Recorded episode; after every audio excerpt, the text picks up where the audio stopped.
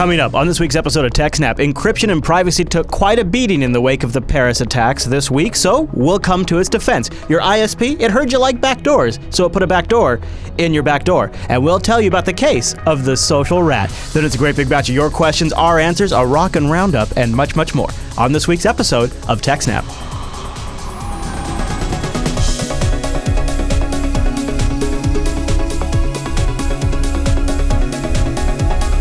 Hi, everyone, and welcome to TechSnap. This is episode 241 of Jupiter Broadcasting's weekly Systems Network and Administration podcast. We stream this episode live on November 19th, 2015. This episode is brought to you by our three fine sponsors DigitalOcean, Ting, and iXsystems. I'll tell you more about those great sponsors as this here show goes on. Oh, our live stream? Why, that's powered by the incredible ScaleEngine over at scaleengine.com. You should go check it out. It's well, pretty incredible. My name is Chris, and joining us every single week is our host, the admin, the tech, and the teacher, Mr. Allan Jude. Well, hey there, Allan. Hey, Chris, everybody. Thanks for tuning in. Hello, sir. I see the uh, Tetris lamp is uh, illuminated and ready to go for a big show today. Pretty much. You know, I don't know if I've ever forgotten to turn it on. I've forgotten to rearrange it, but I don't think I've ever Yes, forgotten to turn it that's on. That's true. That's true. You know, Alan, there is uh, some weeks where the world events bleed into the tech sector in a big way. And there's also, for this show, an area that we cover very, very heavily. That's encryption. So, Mm-hmm. guess what? Uh, that is where our two worlds intersect. That's where we start today. We got a big show with a lot of things to cover, also a great big feedback segment and a roundup. But why don't we start with sort of the boogeyman that's been made out of encryption this week and why the logic doesn't really hold up? Allan, where do you want to start with this particular story? Uh, I guess kind of just at the top. Yeah. Uh, like we say here, less than two months ago, TechDirt noted, and you know that uh, having lost the immediate battle for the U.S. legislation to backdoor all encryption, uh, those in the intelligence community knew they just had to, you know, bide their time and wait until the next big terrorist attack, and then there would be enough, you know, FUD, fear, uncertainty, and doubt to be able to push through some ridiculous law.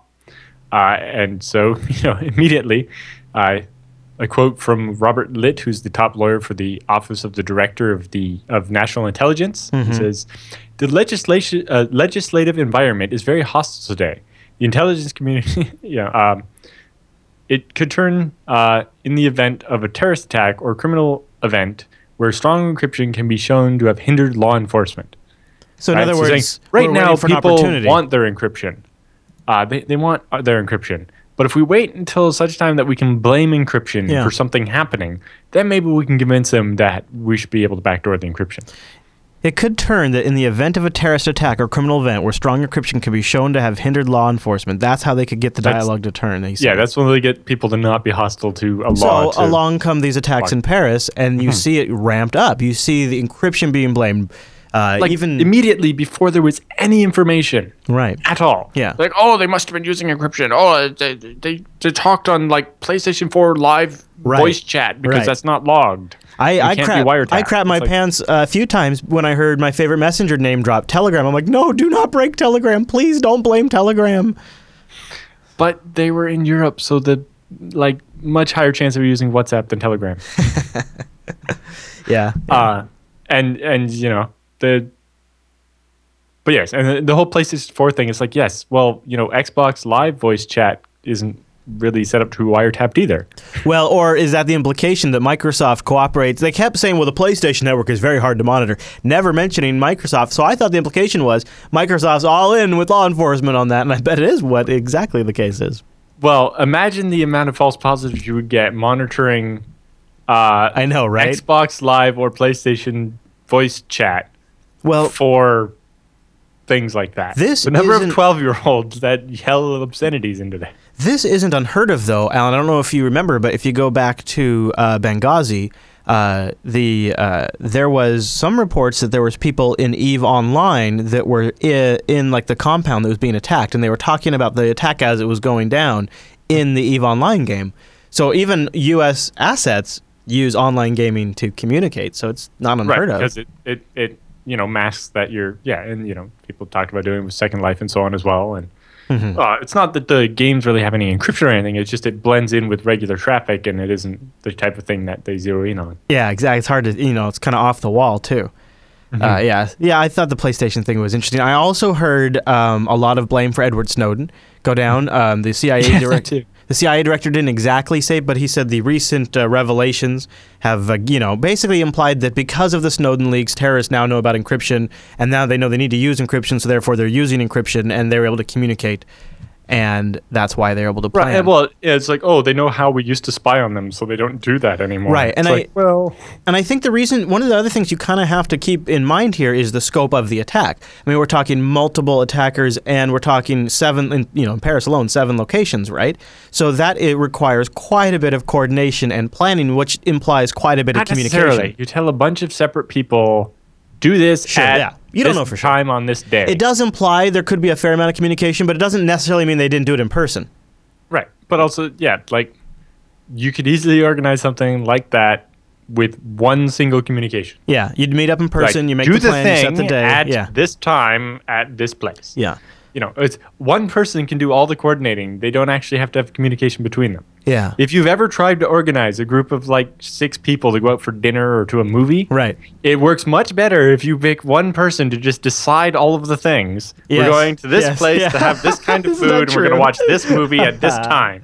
And they just tell everybody, be here at this place at this time. It works a lot better. Um, Otherwise, you end up with just a mass amount of communication and nobody ever I, if you if you don't mind, I mean, you are absolutely free to video it. But I have a I have like a 45 second clip that kind of plays a couple of different people condemning encryption, and then the CBS News saying that it is the tech industry that's preventing law enforcement. Do you are you, do you want to hear it? Are you, sure. Okay. Well, just Gotta sort of just to sort of set the tone, so people who are maybe listening to this later understand how this sort of was ramping up and the, it was building steam. And I think that's kind of interesting. Almost four days after Paris came under siege, CIA Director John Brennan says terrorists have found new ways to plan major attacks undetected. In the past several years, because of a number of unauthorized disclosures, there have been some policy and legal and other actions that are taken that make our ability collectively, internationally, to find these terrorists much more challenging. Without naming names, Brennan appeared to blame Edward Snowden, a former NSA contractor who exposed top secret details about the agency's phone and internet surveillance program. As a result of his disclosures, the communications companies are less cooperative with the U.S. intelligence service and law enforcement. And in fact, they're taking direct steps to challenge law enforcement and intelligence community surveillance activities. But now Brennan and others suggest potential terrorists are using encrypted messaging apps to avoid detection. I think that Silicon Valley has to take a look at their products.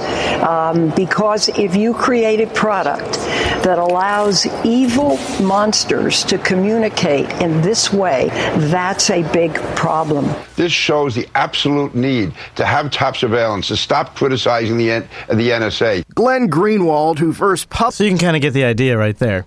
Well, specifically, oh, you need to stop criticizing. Do you the like NSA. that? Do you like that? You Yes. never, ever, ever. You know, if, if someone says you need to stop criticizing something, that just means you definitely need right to not And then stop criticizing that. l- Listen to the You know, spin at the maybe, end here. Maybe if you want to decide to allow the NSA to do things, okay, but you never stop criticizing them. I take this. Listen to this. This to me takes it as putting pressure on the tech companies to say they're the ones preventing us from staying safe. they weren't able to connect the dots. The technology industry has been a roadblock on this issue for law enforcement, but the government keeps pressing the industry to share data when national security is at risk. But so far, Gayle, privacy concerns have won out. Isn't that something? well, that's kind of what's supposed to happen. Isn't that um, something? So that kind of gives you an idea of the tone this week after the attacks and uh, how how heavy-handed the the encryption is bad and, And the tech all of this is are happening before we actually know anything for Right. sure about anything. right. So now, for going forward a couple more days, all of a sudden we find out it now appears that the attackers were communicating with regular, normal, unencrypted SMS messages with the regular phone company that the intelligence agencies have all the ability to track that they want. Yep. Yep. They've already got it. Mm-hmm. Specifically, in Paris, they had new types of surveillance since the Charlie Hebdo attacks in January. Mm-hmm. New enhanced surveillance abilities. Yes, the problem is if you collect every text message, it's very hard to determine which ones are bad. And also, without the context, it's like we don't know what they said in the text messages, but the text message could just be, you know, let's have dinner at seven o'clock, Mm-hmm. and that means that meet at the stadium at seven o'clock. Right. This, that's all it takes. and so the text messages might not have contained anything. But you know, the the bigger one here is that uh, Ryan Gallagher, uh, who works at the Intercept, noted that uh, some of the attackers were actually known to law enforcement and the intelligence community as possible problems before the attack, uh, but were still able to carry out their attacks because you know law enforcement can't watch everybody all the time, kind of thing. And uh, so he went back and researched the ten most recent high-profile terrorist attacks and found out that in all in 10 out of 10 cases of high profile jihad attacks carried out in western countries between 2013 and 2015 the uh, some or all of the perpetrators were already known to the authorities before they executed the plot Wow. right so i don't it's, it's like well they were using some things so we couldn't keep we didn't know what they were doing. It's like well you already knew who they were and we're watching them. So it seems like you already had some information. You were able to get something. And so hmm. you know at that case you can have you know specific warrants and stuff and not have to just have oh we need access to everything sent everywhere ever So they already had them on their radar. They were using unencrypted communications. You know what it begins to sound like to me, Allan, is a fundamental failure of the intelligence community. So they got to blame it on encryption. encryption is the scapegoat. Sure. Oh, or this is just an opportunity to get more access that they want. That or- too. I mean, it's definitely leveraging that, but too. But if you imagine, they couldn't have. Not, they could not have had a better set of circumstances. Somebody that was already on their monitor list. Somebody Mm-hmm. who was coordinating over unencrypted communications, and and a group of them at And that. obviously didn't seem that sophisticated. And on top of that, he also bragged in one of their own propaganda magazines about the bomb himself. And Yeah. he, or maybe not about the bomb. I believe he he bragged about being able to move between borders in the magazine. Uh, But like really the thing in the end is that gathering all this information, like recording every text message, there's two basic two ways you can use the information, right? There's there's proactive to figure out when somebody's going to do something and stop them before they do it, which is actually pretty difficult because without all the context and so on, it's just never going to work, right? Um, and then there's reactive. Once we know who the people are, we can go back and then figure out all the you know who they were communicating with and and maybe find the whole chain of people, and that maybe has some value, but you know it- the ability to actually predict when people are going to do stuff is not actually that easy. I agree. Right. I agree. Uh, and it, it shows you that the people that are coming on, these experts that are coming on and, and to the media, are are no such thing. they are no expert at all. They go on there and they're pushing an agenda. And what when events like this happen, what you can do is you can identify the people that are anti-privacy, and you can just keep little tabs on them and see when they come back up around and see what they have to say. Uh, yeah, I uh, I think it's interesting the Intercept did that work, and uh, you know there is uh, here's we have a link to a couple other reports in the show notes, like this one here. Are are ISIS geeks using phone apps? Back to the attacks in Paris. One thing investigators are trying to figure out how did these terrorists go undetected as they planned the attacks? So this was uh, you know a, a couple of days before it was revealed that they were uh, using SMS, and so they're in this report they talk about the PlayStation, they talk about geek apps on phones and things like that. Uh, so we have uh, some of those stories linked in the show notes as well for extra reading if you guys are curious about it. Allan, any other thoughts on this story? Uh, not really. Yeah. It's kind of Yes. uh, uh, Schneier's blog title is the best one, though. It's like Paris terrorists use double rot 13 encryption, Oh yes, yeah. which if you rotate by 13 twice, you end up all the way back. So A is A and B is B. Yeah. Uh, he also, you know what? He brilliantly adds at the end just one sentence. He doesn't have much commentary. He's quoting mostly in this blog post. One sentence at the end, though. And what is this about ma- the mastermind label? Why do we have to make them smarter than they are? I mean, they're not, you know, like you were saying, these guys were not masterminds, but yet we call them the masterminds of the Paris attacks. They're using SMS. You know, they're not coordinated very well. All these things. Um, so yeah, Schneier has been calling it out the entire time, which I really appreciated to have somebody. I'm hoping that with prominent voices in this as a rebuttal, this doesn't get a lot of traction. Um, the CIA, uh, l- top lawyer that Allan quoted earlier, was hoping that something like this would actually move the conversation all the way into the legislation. I hope that is not the case, and I hope the fact that these terrorists weren't using fancy encryption slows that momentum down a little bit. We will see. All right, Allan. Can I tell you about something else you should have some momentum around? Sure. Your mobile service provider. That'd be Ting. Go over to, ready for this one? TechSnap.ting.com. TechSnap.ting.com. Oh my goodness, I know a little secret. A little birdie told me a little secret that I want to share with you. It's actually a big secret. So here in the US of A, we got this thing called, well, I guess you guys, you guys copy us everywhere now. But we got this thing called Black Friday. And it's nuts, it's crazy, it's all the sales you'd ever want. And, uh, you know, Ting was uh, honey badger about it. They're like, God, we're not going to do any sales. Yeah, I know we got mobile that makes sense. You know, our entire existence, we are a sale. You know, you pay for what you use. It's a flat six dollars a line, it's just your usage on top of that. No contract. We don't need to have a Black Friday sale.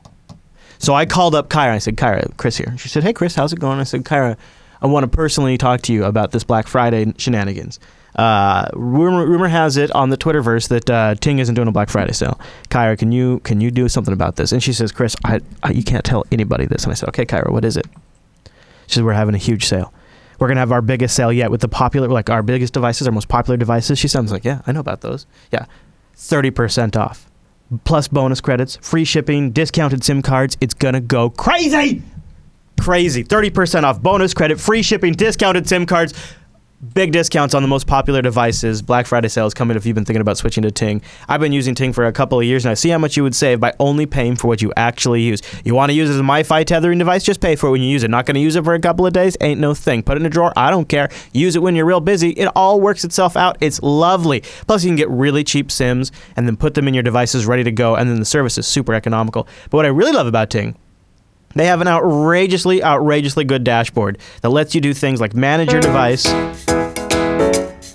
check your usage. The control panel also lets you label each device so I can say this one's Jenny's device. She uses the phone all the time because she just had a baby, right? This one's Rikai's device. He just only uses data. What's this red to? Uh, anyways, and then here's my device. You can see I'm using Wi-Fi all the time. So you can label each device like that. You get their break, their usage broken out for you.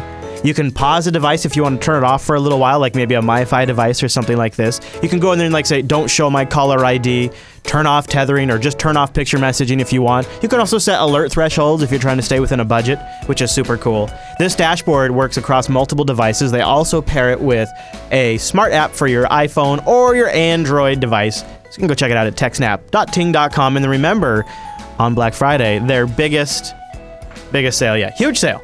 Huge sale, 30% off their most popular devices. Now remember, you can't tell anybody, okay? Well, actually, you're my close personal friend.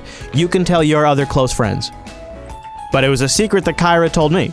So let's keep the secret in the TechSnap family and our immediate family, their immediate family, and their associates, and then their cousins. TechSnap.ting.com. Huge Black Friday sale coming up. Go get $25 off your first device or $25 in service credit by going to TechSnap.ting.com. Support this show.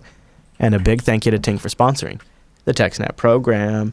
You know, I'm thinking about, Allan, just thinking, I have a cracked phone right now. It is like super crazy busticated, and I'm thinking about getting a Nexus 5X. Thinking about it. The reviews are in, and there it's passing. It's passing for me. I think I'm, I might do it. So, uh, Allan, I am sitting right here on a cable connection. So when I see a story about a backdoor built into a cable modem, I think, oh well, at least my back doors don't have back doors. What's going on, Allan? Yeah. So this one is uh, so uh, a security researcher, uh, Bernardo Rodrigues, uh, was invited to give a talk at a security conference, and while trying to decide what topic to do, uh, he decided to research cable modem security. Unlike the talks at security conferences years ago, where you know talking about cable modem security was about how to you know get free cable, Mhm. uh, you know connect your you know change your cable modem's MAC address and get free internet access, or you know use two different things and get double the internet speed and all that kind of stuff. This was instead about the security of the cable modems, the technology used to manage the cable modems, how the data is protected, and how ISPs upgrade the firmware on your modem. Uh, spoiler alert: everything is really, really bad. Yeah. Shocker. So you know, we talk about how bad people are at like updating the firmware on the router and stuff. Well, most times your router is now bundled into the modem, and the firmware is pushed onto you by your ISP, and Right. you have no control over it. Right. Of course. Why would you? Yeah. Um, so uh, he said, while researching on the subject, I found a previously undisclosed backdoor in the Arris cable modems, uh, affecting many of the devices, including the TG862, TG862G, uh, and the DG860A. Uh, as of this writing, Shodan sh- uh, searches indicate that the backdoor affects over 600,000 externally accessible hosts, and the vendor did not state whether they're actually going to fix it or not. Uh, worse, Arris doesn't actually let you download the firmware on their website because they don't want security researchers to reverse engineer it. Uh, so you can only download the firmware if you're one of the cable companies that's bought a bunch from them. Uh, yeah, so the Arris Soho grade cable modems contain an undocumented library called libarris underscore password that acts as a backdoor, allowing uh, privileged logins using a custom password. Uh, so this is actually something that's been known since about 2009, but basically the Arris devices have a password of the day. What? So uh, they use a DES encryption thing with a specific seed, and then um, it uh, adds the date.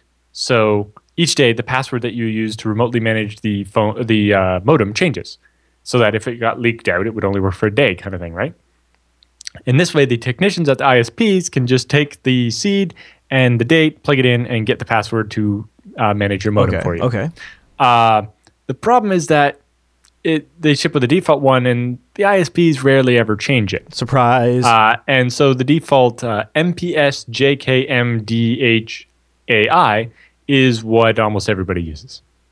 And so, you know, you just plug that into the formula, and now you know the password for all the modems. And you get this administrative interface. Uh, so then that backdoor account can be used to enable Telnet or SSH and then remotely uh, log in. So basically, there's a hidden uh, HTTP administrative interface. So if you just go to a specific address, you know, techsupport.cgi or whatever, and uh, or access it via custom SNMP MIBs that you just have to know are there, and you get in. Uh, once you enable SSH by just uh, poking that MIB or doing this blind HTTP post to a secret URL, uh, you can SSH in, and uh, the user is root, and the password is Arris. Perfect. Uh, when you access the telnet session or authenticate over SSH, the system spawns the mini CLI shell uh, and then asks for the backdoor password. Uh, and then you enter that, and you're good to go. So, and then there's a yes, they put a backdoor in the backdoor. Joel from D-Link would be envious. Do you remember that story Yes. a while ago?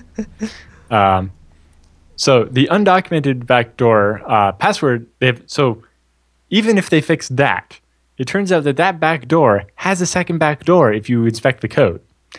Uh, instead of needing this password of the day password, uh, there's also a password based on the last five digits of the modem serial number. So this is specific to each different modem, whereas the password of the day is specific to every modem of the model. okay. Um, so then, if you type in the serial number of the modem, you get a full BusyBox shell with no restrictions. So the- Nice. That's if, a if you, have, if you have the password of the day password, you get a very restricted shell that only has certain commands. Okay. But because of the way the code's written, where it's just substituting the things you run into commands. So like when you tell it to do a TFTP and give it the the like IP address and the path, those are just sprintf into the command. So if you were to say do the command with one of the parameters being say a semicolon, and then the second parameter being some other command, it would run a TFTP that would work, and then the other command.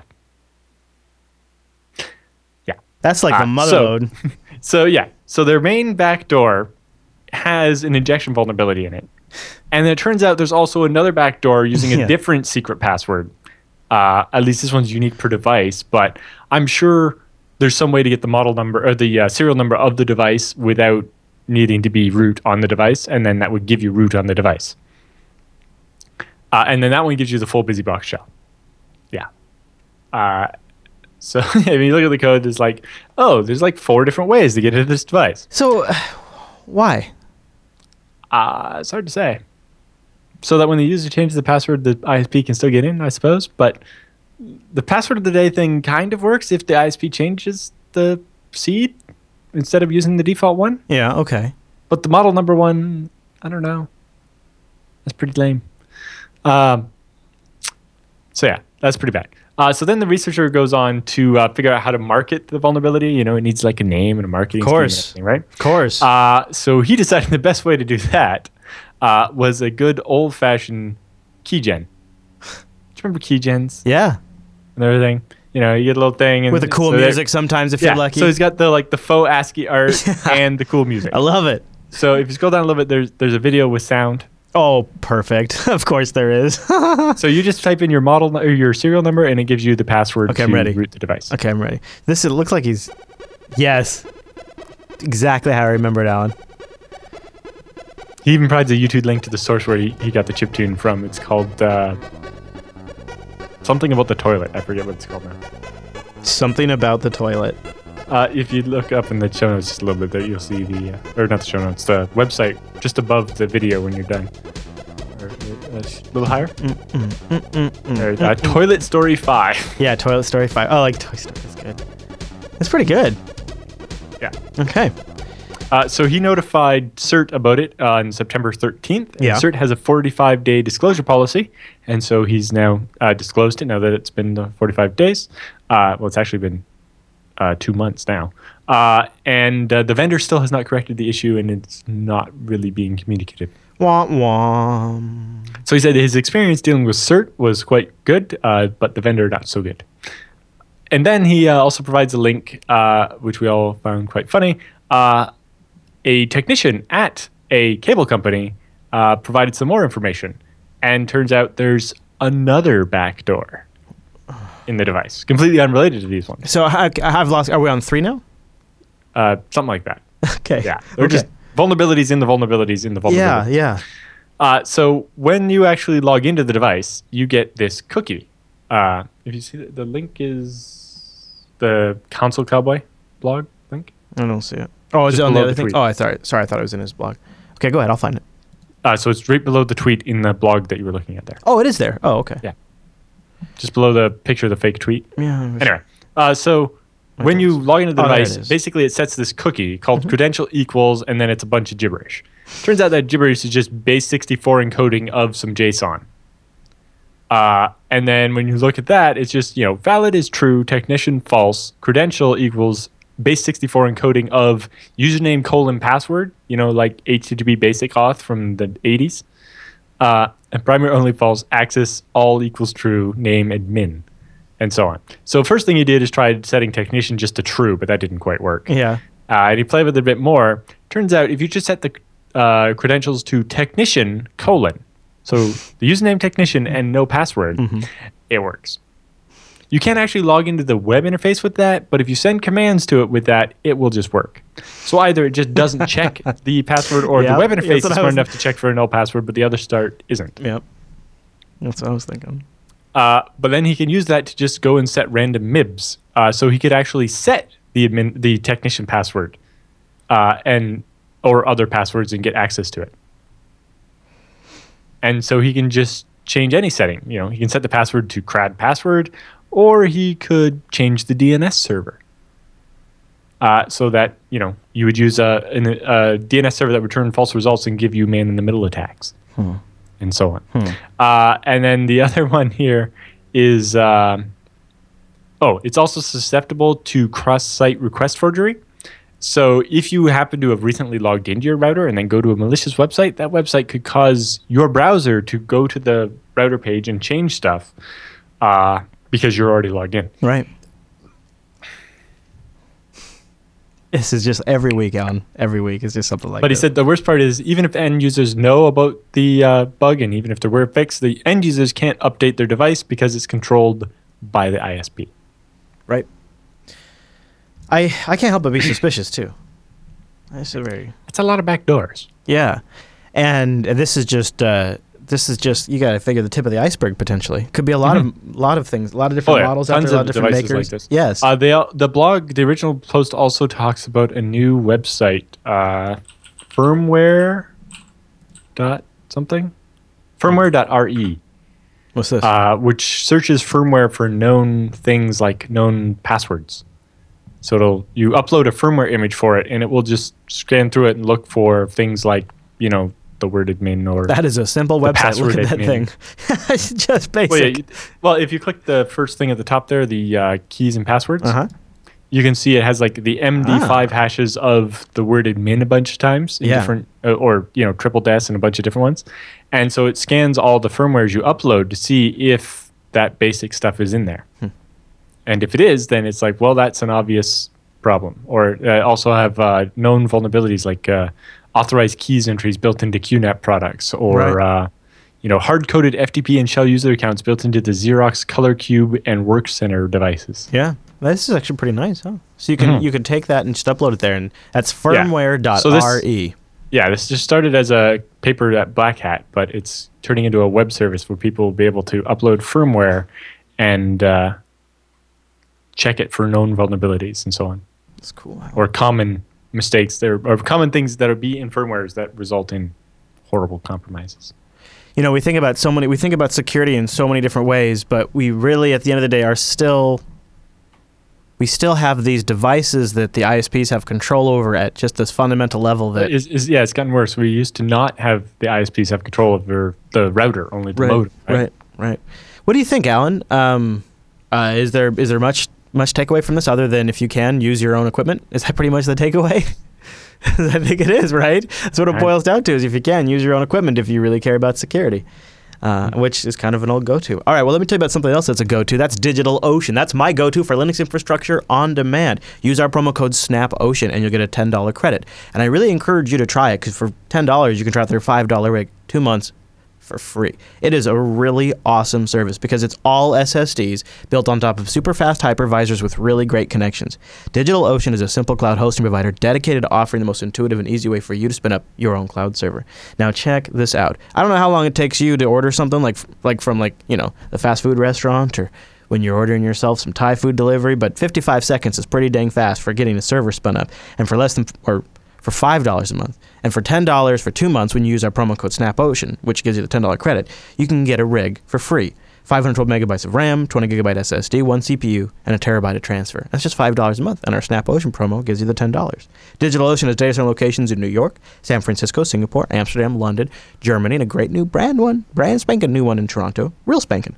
And the interface has a simple, intuitive control panel. This is the part I really love. It's very straightforward, very simple, yet extremely powerful. They didn't limit it, and they have a really nice API. And there's a lot of really good apps already built around their API.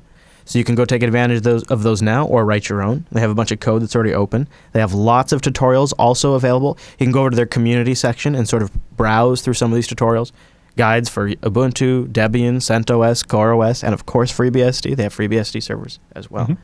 DigitalOcean is where I go to spin up a system, and now I've got more than ever. I've got one doing BitTorrent Sync and a couple other activities for me. I've got a Quassel server, Core server that also runs Syncthing. I got a Minecraft server, and now I have a Fedora 23 server running MB that I'm using as testing Fedora as a server, just going to kind of do some long-term research. That's what I love about DigitalOcean is the pricing makes it sensible. If I just want to have a rig to do some long-term research, five dollars a month, I can afford that. But it also is fast enough, reliable enough, and scalable enough that I can also use it as my production system. So we have systems that our production processes actually depend on every single day up on DigitalOcean, and you can too. Get started with SnapOcean, get a $10 credit, support this show, and start for free. There really are so many things you can do with your own server up in the sky, in the cloud, as they say, up in the cloud. You know, it really is great systems, really great servers, all built on SSD. So it makes a lot of sense. But what I think, if you haven't connected the dots yet, the part you might be missing is how surprisingly easy it is to just one click deploy an application and try something. And then you really do feel empowered to have all of that under your control. And if you ever get lost or stuck, they have an HTML5 console so you can get right there, see the console, see what's going on. It works really well. DigitalOcean.com. Use the promo code SNAPOcean and go get that server up in the sky or the cloud, as they call it. Okay, Allan. So uh, moving right along, uh, the next story on the TechSnap program. Every now and then, in fact, was it two weeks ago? We were kind of talking about rats, and uh, I was like, I w- we were kind of laughing about the name. Uh, and now we have a social rat, Yes. but probably not the kind of rat people might be thinking of. What are we talking about? Uh, so this is, you know, rote access Trojan that we talked about before. Uh, basically, malicious malware that runs on your computer, giving unlimited access to a cyber criminal who can steal information or install other malicious programs. Right. So they can watch what they can watch your screen, they can move your mouse, they can type things, they can make your computer do whatever they want. You know, wait till you're not using it and then install uh, a virus on it or keyloggers or whatever they want to do. Uh, you know, makes you know if you have passwords saved on it, they can log into your accounts and do stuff like change the email address that controls it or you know if your email happens to be open then they could you know do a password reset and forward the emails Sure, themselves yeah. whatever they want to do Sure. Uh, so they're able to operate under the radar of traditional security measures because a rat install mechanism is usually attached to a legitimate program, right? Uh, you know, they you the one of the classic ones was like a, a Tetris game. You go to play it, and it would install a rat in the background, and then you would play the Tetris game, and it would work. You didn't realize that you also installed this Trojan. Yep. Boy, that's Right. yeah. Eventually, you get it, and then you know allow an intruder to do just about anything on the target computer, including access confidential information such as credit cards, social security numbers, activate systems uh, video or webcam, you know, distribute malware, alter files, do whatever they want to do. Uh, so rats have been used by countries and hacktivists for many years. However, recently uh, we've seen this remote attack uh, or remote access attack vector uh, migrate to the online bank fraud because you know banks now don't let people, uh, you know, they, their fraud alarm will be triggered if all of a sudden you're accessing your bank account from a different Oh, country yeah. than usual. Right. Or So- sometimes they have like some sort of authentication token or something you have to Yes, have. or you know, if my bank puts a cookie on my computer, and if I access it from a different computer, I have to do extra steps. Yeah. Than if I'm accessing on the Yep. computer I normally access. my bank bank account. does that actually. Yeah. Yeah. Uh, well, so this makes it easier to compromise your bank account if I just use your computer to rob your bank account. Uh, and it's also much harder for you, the victim, to claim it wasn't you when it was done from your computer. Right? Uh, That's absolutely true. I didn't think about that. So um, these specific rats that we're talking about are termed uh, rat in the browser. Uh, and they give cybercriminals access to banking credentials and account information. So basically, when you go to your bank and you type in your username and password, the rat in the browser uh, steals that as you're typing it into the browser, and then can use it. They can show up later, like the middle of the night, and then use your computer to log into your bank and start the transfer or whatever. Uh, you know, one of the reasons these Trojans have spread so rapidly is because banks often use traditional risk measures such as device fingerprinting, what we just talked about, uh, to validate devices' reputation, assigning risk Right. to new or untrusted devices and assigning trust to known user So in a way, like they kind of have to do this as a response because they're kind of running out of options. Yes, the the banks are stopping most of the other ones because the banks are compelled to do so because the banks lose money when they get robbed, right? yeah. Oftentimes, if as long as you report it to the bank within 30 days, they give you your money back. So the bank lost that money. So the bank's really interested in making that not happen. Right. Uh, so rat in the browser sessions are therefore often successful since these detections won't find anything unusual because it's your computer that you normally use accessing your account. Uh, so the uh, a social rat in the browser adds another layer of complexity as fraudsters are beginning to use social engineering to carry out remote access attacks. You know, as a fraudster needs to do is convince a user to install a standard remote support tool on their computer, right? Like UltraVNC or AeroAdmin or Remote PC or TeamViewer or whatever, and use it to perpetuate the online bank fraud. This type of bank fraud is simple for cyber criminals to carry out since it doesn't require the technical know-how to develop their own malware or something, right? Mm-hmm. It's the you know the typical they call you up. Oh, we're from Microsoft. Your Yes. computer's sending a virus. Install Yeah. TeamViewer, and we'll and we'll use your we'll fix your computer for It's you. It's like the lowest common form. It's the e- most accessible co- form of frauding somebody because you don't have to like even know like, Like, the, the dark websites you don't have to, to, buy the anything. malware. You don't even have to know anything about computers. You could Right, train yes. monkeys to do this. Yes, at scale. Ooh, now you're Yes. thinking, Allan. Uh, so here's how it works, right? A fraudster calls a user and convinces him or her that they're an employee of a reputable organization like the ISP, the bank, Microsoft, whatever. Explains to the user that there's a security issue on their computer and then fools the user into downloading and installing a remote support tool, uh, or it could be malware, but usually they're just using TeamViewer or VNC or whatever. And that gives uh, the fraudster access uh, to the machine. Uh, the fraudster then convinces the user to log into his or her bank account to, uh, for a quick security check. So it's like, oh, we need to know that you're really you. So why don't you log into your bank account for us? That's crazy. I don't know how people fall for this, but Yeah. Uh, so now the attacker is in and can submit a fraudulent transaction. This is a relatively easy process for the criminal that requires less technical know-how and monetary expenditure than a regular, you know, uh, compromising of the machine. There's a related story here about uh, something like this uh, draining a California escrow firm out of business using uh, a tool like this. Yikes. Yeah, uh, it's pretty crazy the stuff you can do. Yeah. Hmm. And and I guess it makes sense that these kind of things would be coming up uh, more and more now that there's more uh, sort of preventative steps by the banks. But so what is the? I guess uh, so. Here's the issue, Allan. That I this is where I'd say what's the solution is because what's happening is they're calling and saying, "Hello, I'm Microsoft or I'm Dell," and I and your computer has alerted us on our monitoring dashboard, and I'm here to help you they're essentially they're using the trust or the brand that those companies have to get in with the customer. The customer has to be savvy enough to know that Microsoft would never preemptively call them like that. Exactly. But or that, that Microsoft that's an doesn't have educational that thing. kind of dashboard on their computer either. that seems to be an educational thing though that's not really going to happen because people are going to people are suckers. So that's that's kind of a bummer. And you could see also how you could use this in a business to get access to a business's network as well Yeah. and uh, infiltrate that way. So yeah, all right. So now what else, Allan? What else? Any other thoughts on this? Uh, no, that's that's about it for that one. Okay. All right. Well, uh, we will uh, keep moving right along. And I tell you, uh, we have, if I recall, a couple of stories in the roundup that uh, follow up on a couple of stories. Quite a few, yes. Yeah, from this. All right. Well, let me tell you about our friends over at iXsystems. IXsystems.com slash TechSnap are the sponsors of the TechSnap program. Man, are we excited to have IX on too because they are really, once Allan and I both found them, we thought this is really how it should have been all along. And you know, iXsystems was around long enough that the, it was kind of my bad. Uh, they've, they're not brand new to the scene. I just didn't know No, about they've them. been around Yeah. uh, so long it's not funny actually. Yes, you know they survived the dot com boom. They really decided they they decided and figured out how to make a sustainable company. It just was really my bad for not finding them sooner. I had to go through the trenches. I had to order the hardware from all of the vendors that you know about and discover. Oh, this one has this controller card that is the bad generation that wipes the drives. Oh, this this model had all of the tape drive failures. This model has. I, I could go on and on. Actually, I, mm-hmm. I've tried them all. None of them were the customer service experience of iXsystems. It starts because iXsystems truly understands the hardware and they have deep relationships with the best vendors in the business. So that's they really got it covered on the hardware side. They really use good stuff. But on the people side, that's the differentiator. On the people side, they actually hire folks that work with these open source projects that are powering your infrastructure, that are pushing things forward. So they got these hardware relationships, they have the software relationship, and then they brought it together with incredible customer service. And they really stick to their products and they really reach out to the community and integrate at that foundational level as well. It's that mixture that makes them an irreplaceable business partner. Go to ixsystems.com slash techsnap and see the white glove service I'm talking about. You know, look at Mr. Allan Jude over there. He's rocking that iXsystems all over the ScaleEngine infrastructure because he knows what's up. He knows what's up. We got one major serious storage rig here at the Jupiter Broadcasting Studios. It's an iXsystems rig. We know what's mm-hmm. up. That's how we roll.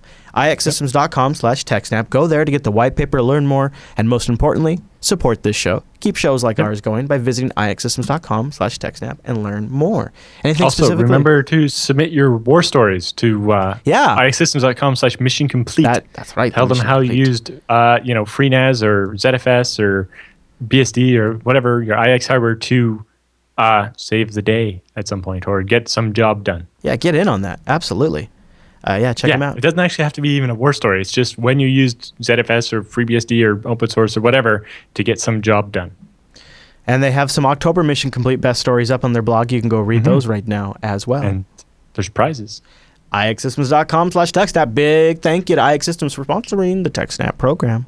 I really appreciate it. Okay, Allan. Now, uh, a little Rekai birdie told me that there is a new episode of the BSD Now show out, episode 116. Congratulations, Allan. You did it. uh, ah, so this is a good interview we did with George Wilson, who works on ZFS at Delphix. Uh, he talks about uh, stuff that's coming out soon, like compressed ARC.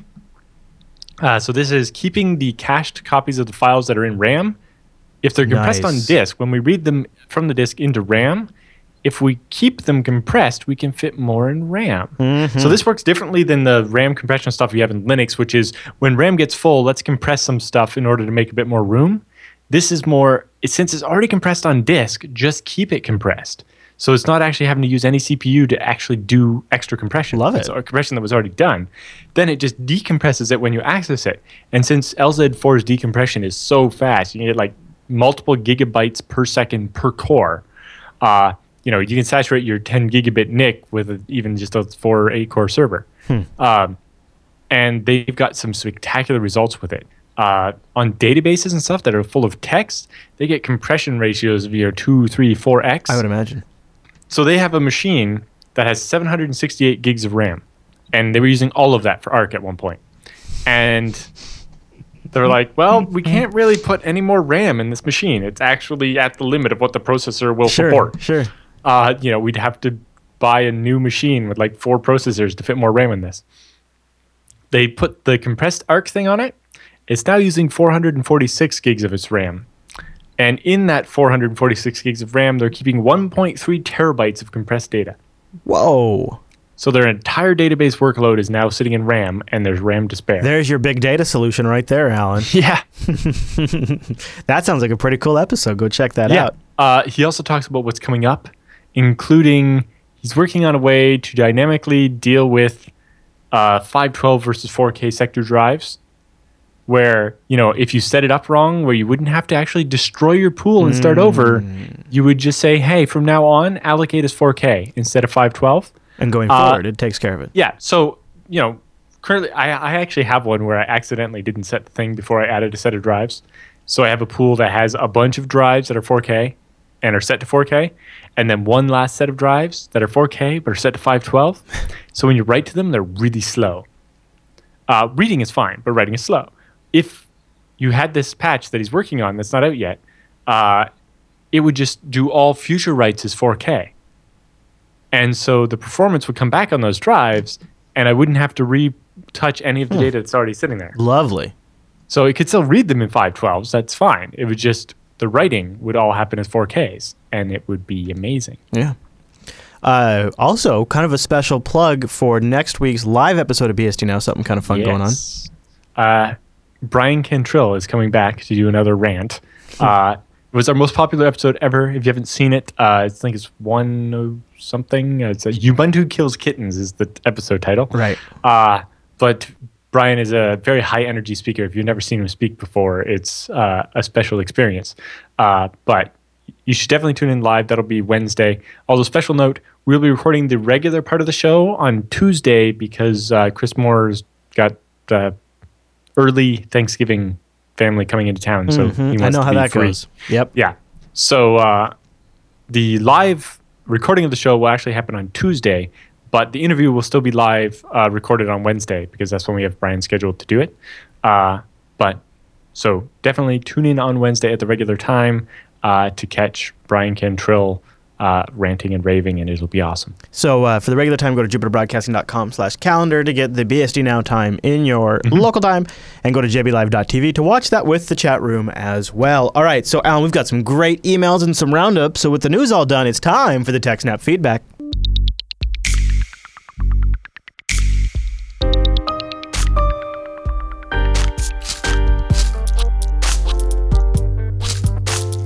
Thanks for sending your emails to techsnap at jupiterbroadcasting.com or popping that contact link at the top of the Jupiter Broadcasting website or starting a thread in our subreddit at techsnap.reddit.com. Ike writes in, and look at this, Allan. He was savvy. He says, I noticed another double double TechSnap scheduled, and I thought, well, I'd send this in. What is the purpose? I know, I like it when they're savvy. I, what is the purpose of the loopback interface, and what can a clever sysadmin do with it? I have a vague recollection of someone telling me that a loopback was there for a machine to talk to itself, but but why? I guess it's just something that's always there. I never touch it, and I don't think about it. But I should be doing. Should I be doing something with it? Are there any security concerns or advantage to the loopback? Keep up the great show. Thanks, Ike. Right. So uh, there's a couple things. Uh, so the loopback adapter has your loopback IP address, right? 127.0.0.1 or in uh, IPv6 colon colon 1.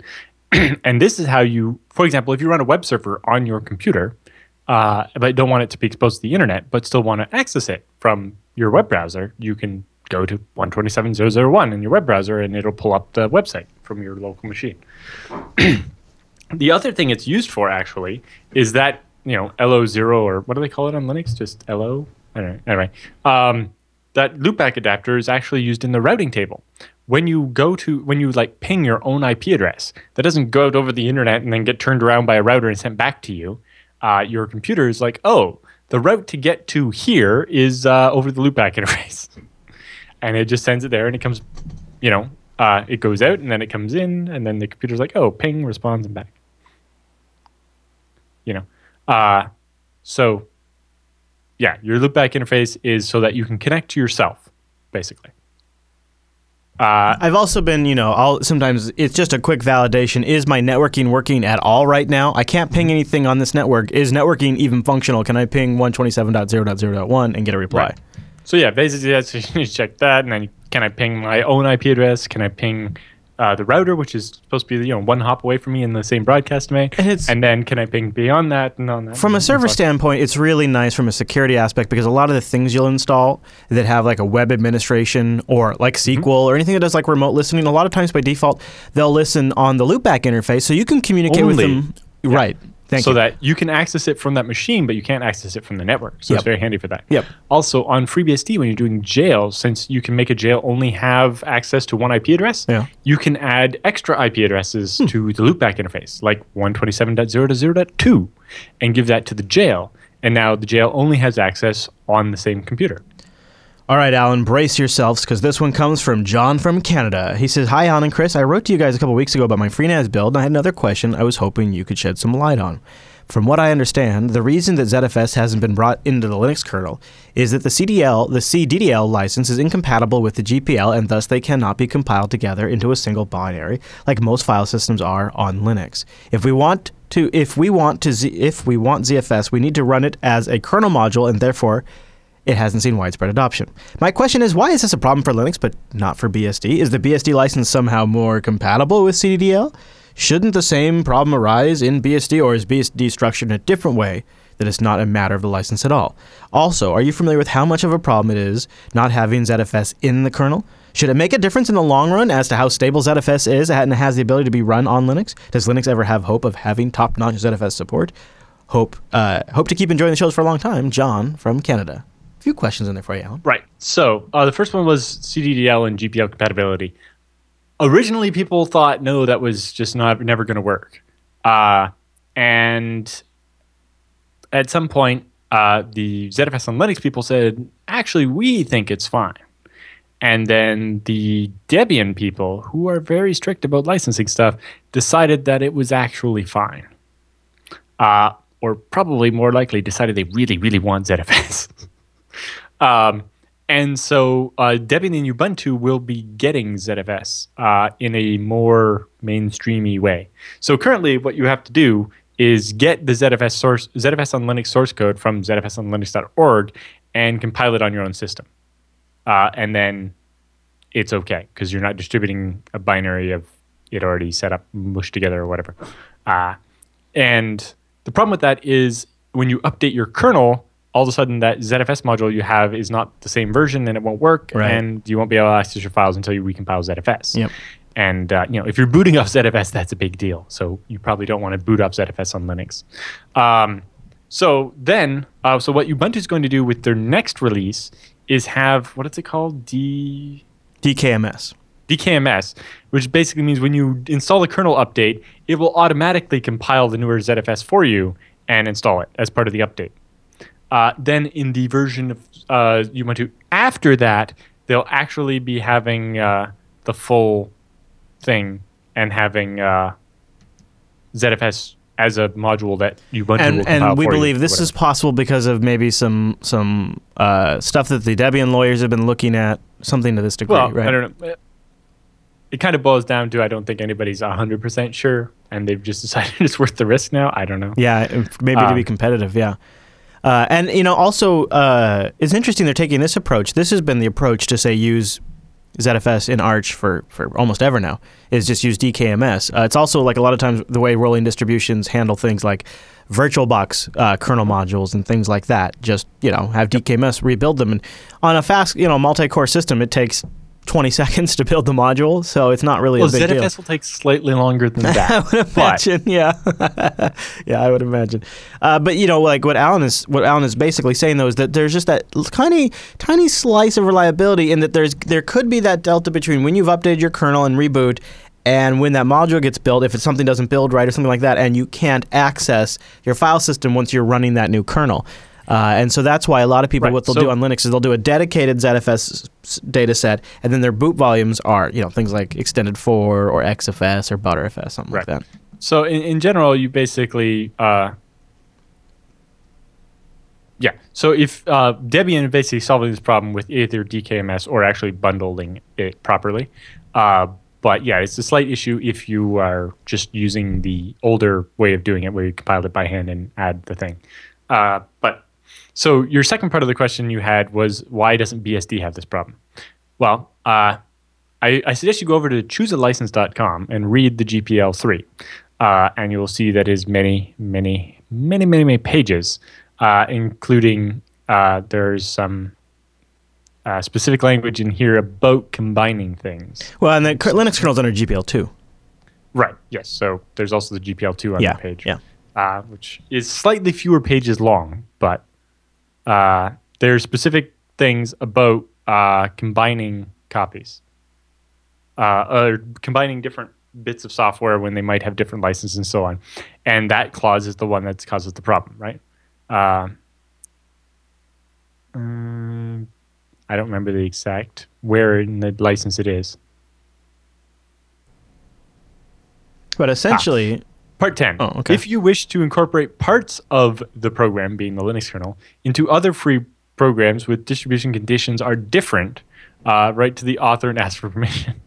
Uh, for software which is copyrighted by the Free Software Foundation, right to the. Oh, that, that's not the right clause. Anyway, there's a clause in there that says you can't just mix the things together and it causes all these problems. Right, and the BSD right, license so, doesn't have that clause. Yeah, so if you read the uh, the BSD license, which do they have it on here? I see they have the MIT one on here, but I don't see the BSD yeah. one on here. Surprisingly, which is, is, oh they do. You just have to get more. Oh, licenses. more licenses anyway. available. Yeah. Okay. Uh, I will now read the entire BSD license verbatim. Copyright by so and so, all rights reserved. Redistribution and use in source and binary forms, with or without modification, are permitted provided the following conditions are met. Redistribution of source code must retain the original uh, above copyright notice, this list of conditions, and the following disclaimer. Redistribution in binary form must reproduce the above copyright notice, this list of conditions, and the following disclaimer in the documentation and or other materials provided with the distribution. That's the whole license. Very simple. The uh, disclaimer at the end is, you know, this software is provided by the copyright holder and its contributors as is, and any express or implied warranties, including but not limited to the implied warranties of merchantability or fitness for a particular purpose, are disclaimed. Uh, in, no event, no, in no event shall the copyright holder or contributors be liable for any direct, indirect, incidental, special, exemplary, or uh, consequential damages, including but not limited to procurement of substitute goods or services, loss of use, loss of data, or loss of profits, or business interruption. However, uh, caused on any of the theory of liability, therefore, in contract, strict liability, or tort, blah, blah, blah, blah. Basically, you can have all the BSD code and do whatever you would like with it, except for take the copyright off and please include a copy of the copyright notice in the documentation. And also don't sue us. right. Very good. And literally that's it. So, you know, when Sony used giant chunks of FreeBSD to build the PlayStation 4, in the back of the manual and on a little website at sony.jp, you can find a list of the copyright messages off the files that they copied. And that's all they had to do. Uh, and so, yeah, we just bundle ZFS and it's fine. Although, when you're building FreeBSD, there's a big knob called without CDDL that will just avoid building all the CDDL bits like uh, hmm. ZFS and uh, dtrace if you really don't want them because for whatever reason you don't accept the CDDL license or because you're mixing it with GPL or something. Hmm. But it's the same reason why uh, you know, BSD is trying very hard to get rid of all the GPL bits in the base system so that people can build GPL-free appliances because of the restrictions in the GPL v2 and v3. Jungle Boogie writes in with our next email. He says, "Hello. An advantage for owning your own domain is that you can create many email accounts and even email aliases that point to one specific account, so you don't have to check dozens of different accounts. He says and asks, is there any advantage to creating email aliases for online services? For example, tarsnap at example.com, mybank at example.com, github at example.com that would all alias to just chris at example.com. Thanks. What do you think, Allan? Some use there to sort of mask for uh, online services? Yeah, I've been doing that for 15 years. Allan says yes, and you basically do for spam control. What's your what's yeah? Your... So that's part of it. Um, so you know when I give out you know Chris's ribshack.com or whatever an email address. It's something at my domain and and then when I later get spam at that address, I know who sold my email address or who got compromised or whatever. And it also helps me detect phishing attacks, right? Uh, so you know when I forget which site it was got compromised, uh, and they started doing phishing attacks based on it. All those emails went to the specific email alias that's for that service. You also don't need to have your own domain to do this. If you have Gmail, you can use username plus site name. Yeah, I was going to mention that. Um, although with that one, someone looking at it could maybe figure Some services don't let you do it too. I've had services be like, "Sorry, we don't let, we don't accept that." Like, yeah, well, you. that's just a bad regex in their email validation check. They're probably also the places that wouldn't accept an email at one of the new .xyz domains and so on. Mhm, probably. Uh, VW Bond writes in with some follow up on an Active Directory alternative that we kind of like. Hmm, I know there's some out there. Uh, he says there's a management solution for accounts and groups, etc. One can use. It's called FreeIPA. I wish I knew about this. Um, it's a Red Hat identity management server. So instead of AD for authentication, Linux guys run FreeIPA or IPA version 2 servers. And Red Hat staff recommends uh, not using NIS, NIS anymore. Uh, and uh, he says, which you've all, which you all been saying for the past few years. So I did a little digging on FreeIPA. It's still a very active project. In fact, I even talked uh, recently to a former uh, person who worked at FreeIPA, uh, working for Red Hat. So yeah, check out FreeIPA if you're looking for something that's sort of pre-baked and ready to be an Active Directory drop-in replacement. I guess that's it. I don't have any hands-on experience with it, but uh, I don't know. Sort of kismet. I talked to somebody who'd been a developer for it, and we got some recommendations via email. If you have something you'd like to follow up on, just go to jupiterbroadcasting.com slash contact and send us in some emails for the TechSnap program. If you didn't hear, hear your email read, well, guess what? We're recording another TechSnap just coming up because it's the holiday week next week. So we'll have another batch of emails just around the corner. So if you didn't hear, your, hear yours answered, check uh, 242 the lucky episode 242 to see if your email made it into that one. But with emails all done, Allan, it's time for the TechSnap Roundup.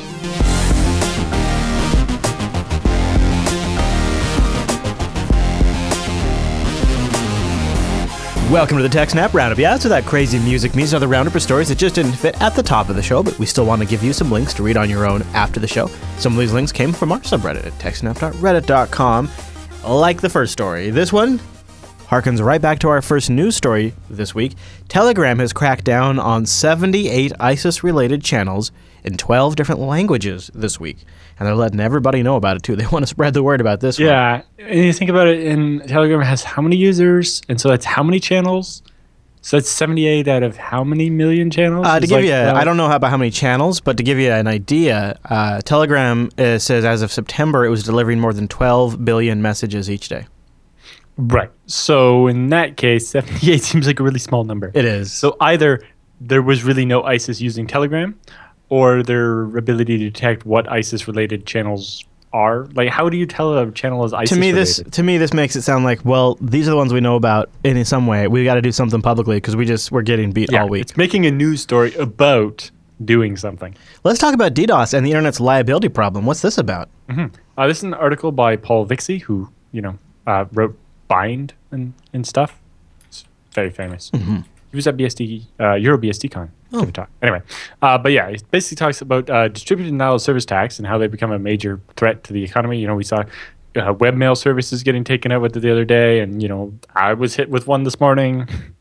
You know, lots of things. It's basically anybody who's pissed off can pay about 15 euros an hour to hire somebody to attack you uh, and it'll cost you thousands or tens of thousands plus dollars to to mitigate it or worse to make up for the lost business or whatever and there's really not much being done to stop it you know isps don't take responsibility for all their customers machines that are uh, compromised and, and are sourcing the dos attacks Yeah, right right. and ISPs aren't doing things like we've talked about before, you know, BCP 38 of blocking traffic not from your network as it exits your network so that you can't, you know, uh, infected machines can't spoof through IP and stuff. And, and so on, right? So, in the world of credit cards and ATM cards and so on, state and federal laws explicitly point the finger of liability for fraudulent transactions towards specific actors, right? It's the bad guy did it, but the bank has to make it up to you, and the bank will deal with prosecuting the bad guy or whatever. Uh, these actors make whatever investments they have to make in order to protect themselves from that liability. Um, you know, even if they feel that the real responsibility for preventing fraud ought to lay elsewhere, right? So the bank thinks it's your fault your credit card got stolen, Right. Uh, but the law says it's the bank's problem, Right. and that the bank has to deal with. it. So do you know what the bank does? They build systems to detect fraud and stop it. Uh, we don't have something like that on the internet. Hmm. Right? The makers of devices that become the botnets, like say those Arris cable modems with the predictable password. You know, we don't. No, nobody sues them. Nobody has to make them pay for the DOS attack, right? Or the operators of open servers used to reflect and amplify attacks, or the owners and operators of networks who would permit source address forgery. You know, like Comcast, or you know, none of those bear any of the costs of the inevitable storms of denial of service attacks. And that's the problem that deserves a real solution, right? And so what we need is, you know, when when you're the source of a denial of service attack, it kind of needs to be your fault. And you need to have some level of liability. Maybe not very much to start, and we can amp it up over time, but you know, we need something. You know, if if a device, network, or server is responsible in any part for denial of service attack that cripples some online service or business, then the maker of that device or the operator of that network or server should be liable for those damages. This means denial of service attack victims will be uh, incented to pay for investigation rather than just defense. Right? Figure out who was behind the attack instead of just stopping it or, or waiting for it to go away.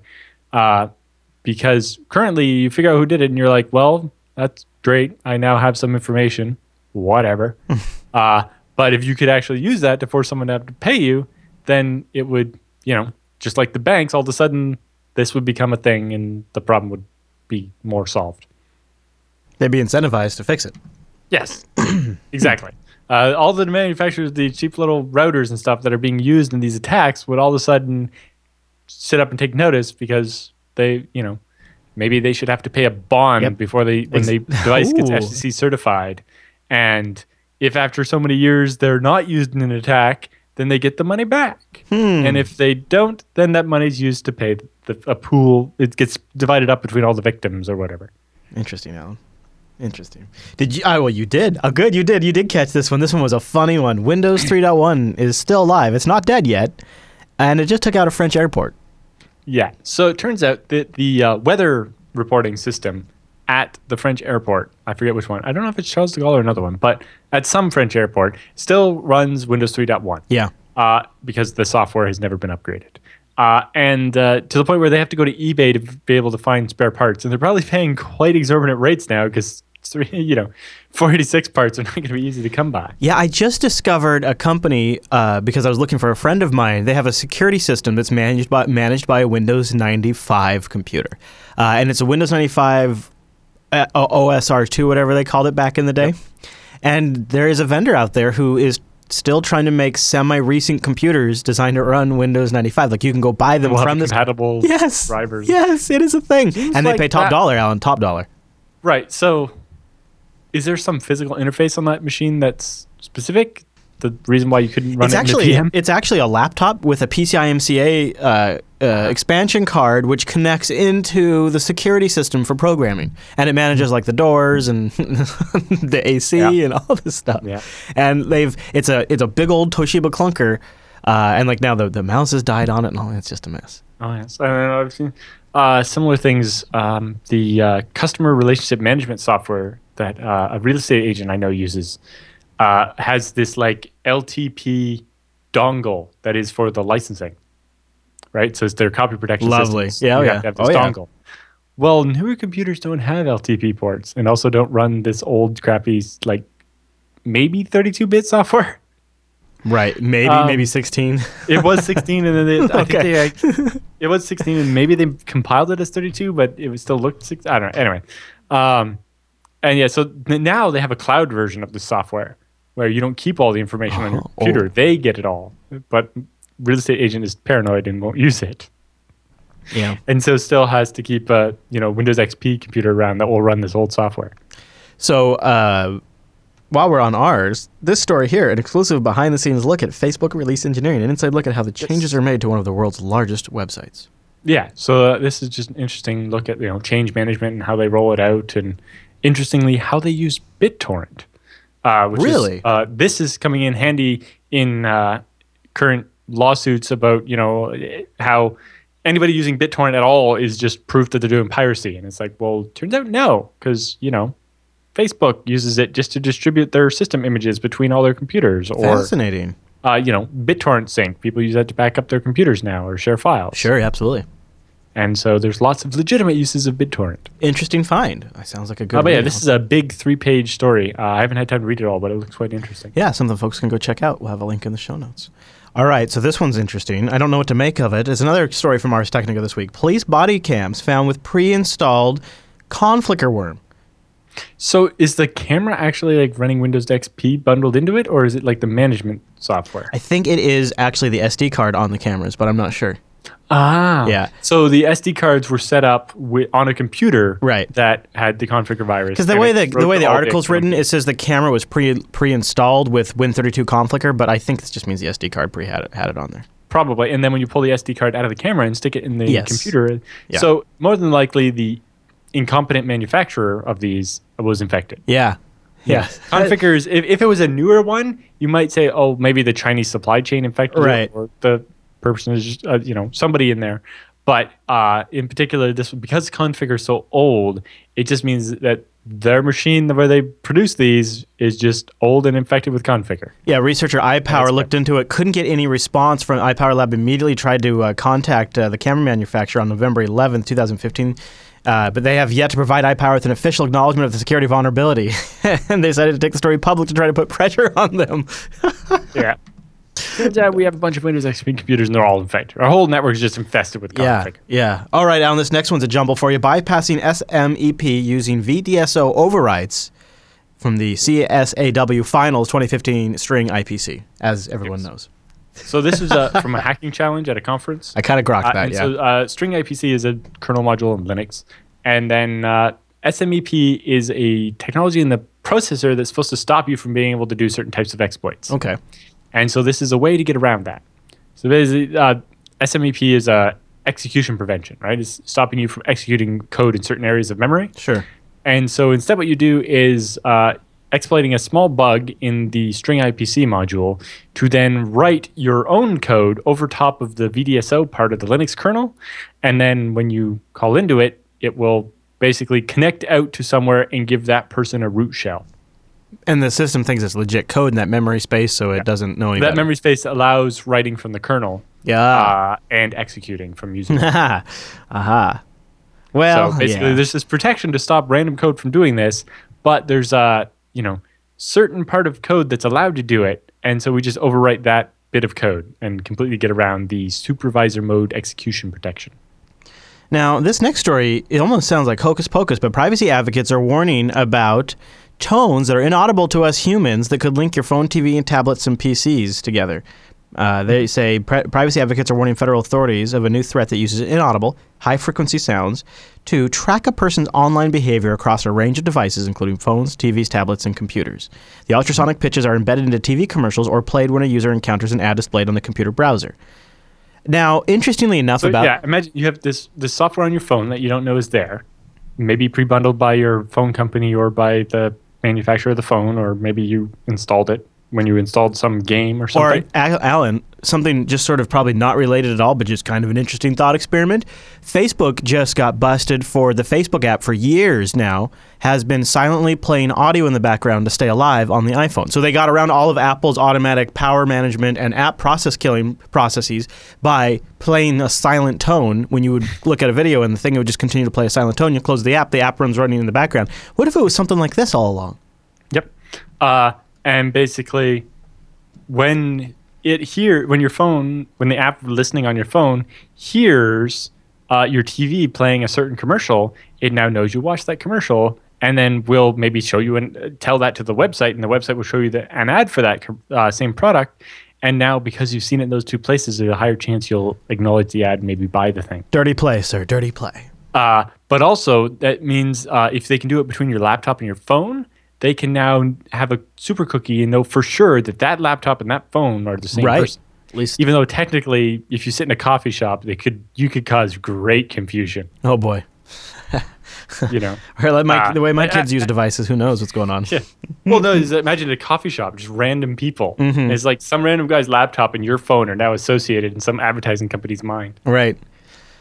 But Well, uh, I know here I've actually separated my traffic out on a separate IP addresses from my girlfriend's because I started getting ads for feminine products. yeah. you know what? I always get. I, st- I I continue to get ads on like Facebook for stuff I've just bought on Amazon, and I, it Yes, baffles me. retargeting. It, but it's the worst kind. Like I, I bought this. Yes, um, if you already bought it, is it's because the cookie gets set when you look at the item, and it doesn't seem to Right. get unset when you buy the yeah, item. and so I bought And this so I get the connector, and it's like I already own the connector now, and now you're advertising me more With, connectors. uh, Google, I get the same one. With, if I if I look at something in Newegg for a month afterwards, they'll be like, "Are you sure you don't want to buy that? Are you sure you don't want to buy that?" It's like, well, a either I already bought it, or you know, also I never buy things from Newegg because they're not very friendly in Canada. oh, I'm sorry, Allan. Well, well, yeah. they're not actually in Canada. And they only and then the.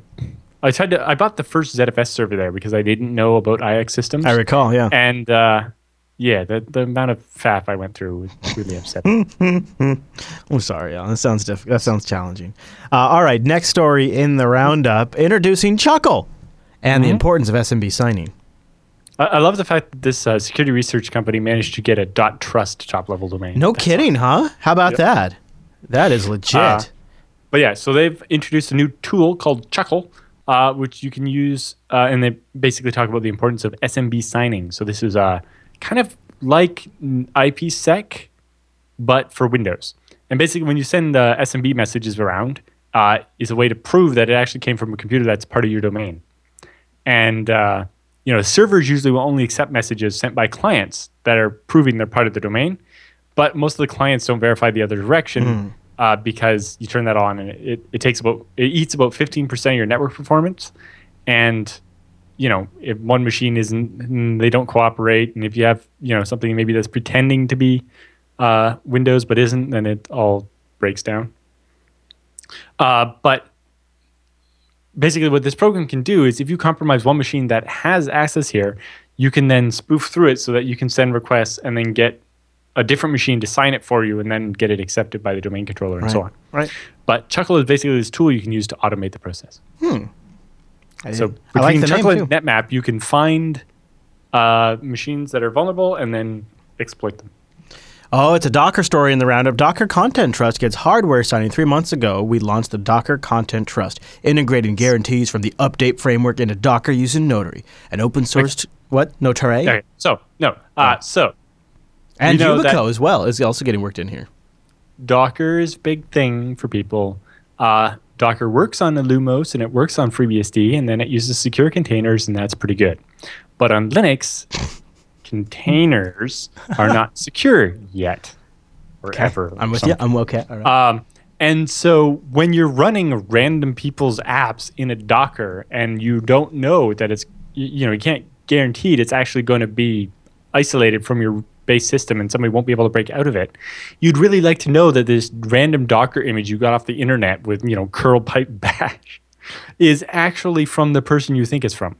So they built this signing infrastructure so that when you download the image, you can make sure it actually came from the person you think it came from, and when you get updates for it, that they're from the same person. Uh, but they didn't really have the whole key signing infrastructure, and so now they hooked it up with YubiKey. So basically, at the conference, they gave all the people that build Docker images YubiKeys so that they can all sign their Docker images and updates, so that when you, the user, grab one of these Docker images, you can be sure that it's not full of fail.